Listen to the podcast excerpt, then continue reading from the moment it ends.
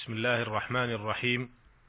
الحمد لله رب العالمين وصلى الله وسلم على نبينا محمد وعلى آله وأصحابه أجمعين والتابعين ومن تبعهم بإحسان إلى يوم الدين.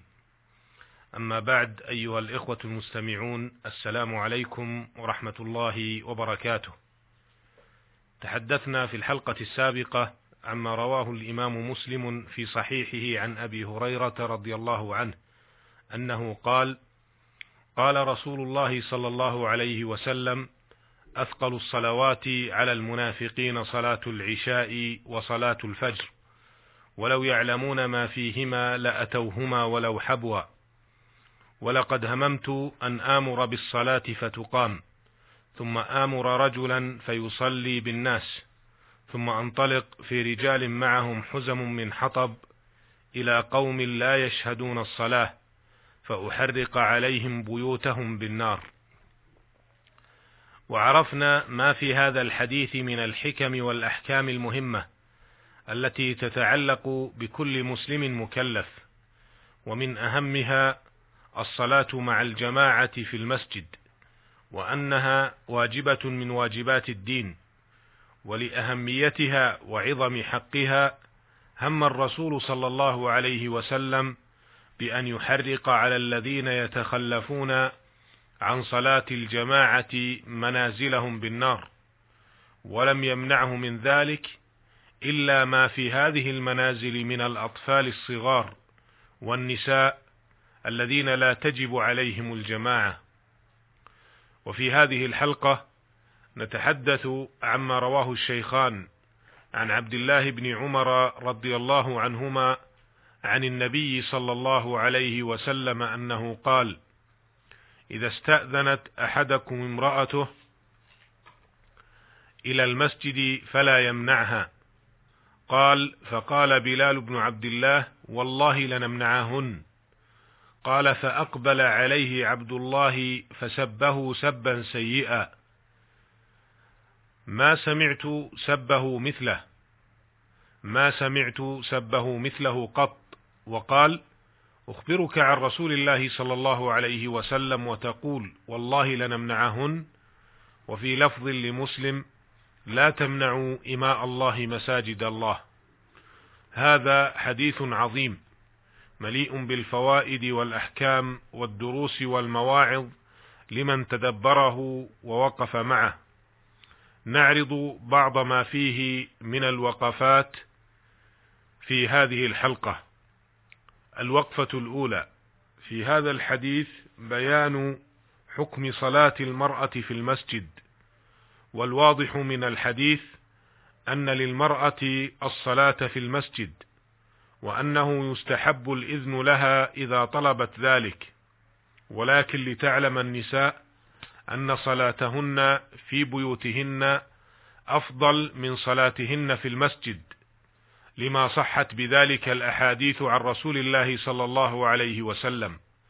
فقد روى الإمام أحمد في مسنده وابن خزيمة وابن حبان في صحيحيهما عن أم حميد امرأة أبي حميد الساعدي رضي الله عنهما أنها جاءت إلى النبي صلى الله عليه وسلم فقالت يا رسول الله إني أحب الصلاة معك قال قد علمت أنك تحبين الصلاة معي وصلاتك في بيتك خير من صلاتك خير من صلاتك في حجرتك وصلاتك في حجرتك خير من صلاتك في دارك وصلاتك في دارك خير من صلاتك في مسجد قومك وصلاتك في مسجد قومك خير من صلاتك في مسجدي. قال فأمرت فبني لها مسجد في أقصى شيء من بيتها وأظلمه وكانت تصلي فيه حتى لقيت الله عز وجل. وعن أم سلمة رضي الله عنها عن رسول الله صلى الله عليه وسلم أنه قال خير مساجد النساء قعر بيوتهن. رواه الإمام أحمد والطبراني في الكبير وابن خزيمة في صحيحه والحاكم وقال صحيح الإسناد. وروى أبو داود عن ابن عمر رضي الله عنهما أنه قال قال رسول الله صلى الله عليه وسلم لا تمنعوا نساءكم المساجد وبيوتهن خير لهن. فمن هذه النصوص وغيرها يتبين لنا أن صلاة المرأة في بيتها وغرفتها بعيدة عن الناس ومن غير خروج من دارها أفضل وأعظم أجرا.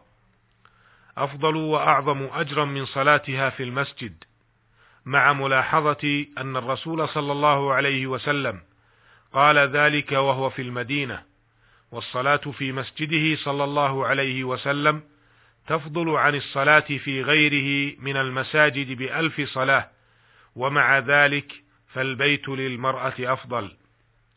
ولكن مع هذا كله فيجوز لها الصلاة في المسجد بشرط أن تخرج متحجبة متسترة غير متطيبة ولا لابسة زينتها فإن خرجت وهي كذلك أي متبرجة أو متطيبة أو مظهرة زينتها فتكون حينئذ فتنة تفتن نفسها ويفتتن بها غيرها. وفي هذه الحالة تأثم أكثر مما تؤجر. فعن ابن عمر رضي الله عنهما عن رسول الله صلى الله عليه وسلم أنه قال المرأة عورة وأنها إذا خرجت من بيتها استشرفها الشيطان وإنها لا تكون أقرب إلى الله منها في قعر بيتها. قال المنذري رواه الطبراني في الأوسط ورجاله رجال الصحيح. وعن عبد الله بن مسعود رضي الله عنه عن النبي صلى الله عليه وسلم أنه قال النساء عورة وإن المرأة لتخرج من بيتها وما بها بأس فيستشرفها الشيطان فيقول إنك لا تمرين بأحد إلا أعجبته وإن المرأة لتلبس ثيابها فيقال أين تريدين؟ فتقول أعود مريضا. أو أشهد جنازة أو أصلي في مسجد وما عبدت امرأة ربها مثل أن تعبده في بيتها. قال المنذري إسناده حسن. وروى الإمام مسلم من حديث زينب امرأة ابن مسعود رضي الله عنهما إذا شهدت إحداكن المسجد فلا تمسن طيبا. قال الشيخ ابن دقيق العيد رحمه الله ويلحق بالطيب ما في معناه لأن سبب المنع منه ما فيه من تحريك داعي الشهوة. كحسن الملبس والحلي الذي يظهر والزينة الفاخرة وكذا الاختلاط بالرجال. هذا كله إذا كانت المرأة تريد الخروج للمسجد لتؤدي عبادة من العبادات فكيف بمن تريد الخروج؟ وهن كثير للأسواق أو الأماكن العامة وغيرها. ومع ذلك تقول عائشة رضي الله عنها كما رواه البخاري في صحيحه بعد وفاة الرسول صلى الله عليه وسلم لو أدرك رسول الله صلى الله عليه وسلم ما أحدث النساء لمنعهن كما منعت نساء بني إسرائيل وأقول كلام عائشة رضي الله عنها وقع في حياتها يعني في القرن الأول أفضل القرون وفي مجتمع أفضل المجتمعات على الإطلاق فكيف لو رأت عائشة رضي الله عنها ما أحدثت النساء اليوم مما تعجز الألسنة عن وصفه؟ فهل تعي نساء المسلمين هذه الأمور الشرعية الدقيقة فيحافظن على حجابهن وسترهن وعفافهن وطهرهن وكرامتهن وعزهن ويلزمن بيوتهن ولا يخرجن منها إلا لضرورة أو حاجة. هذا ما نسأل الله تعالى أن يرزقه نساء المسلمين أجمعين. إنه سميع مجيب وهو المستعان.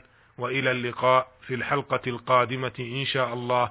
والسلام عليكم ورحمة الله وبركاته.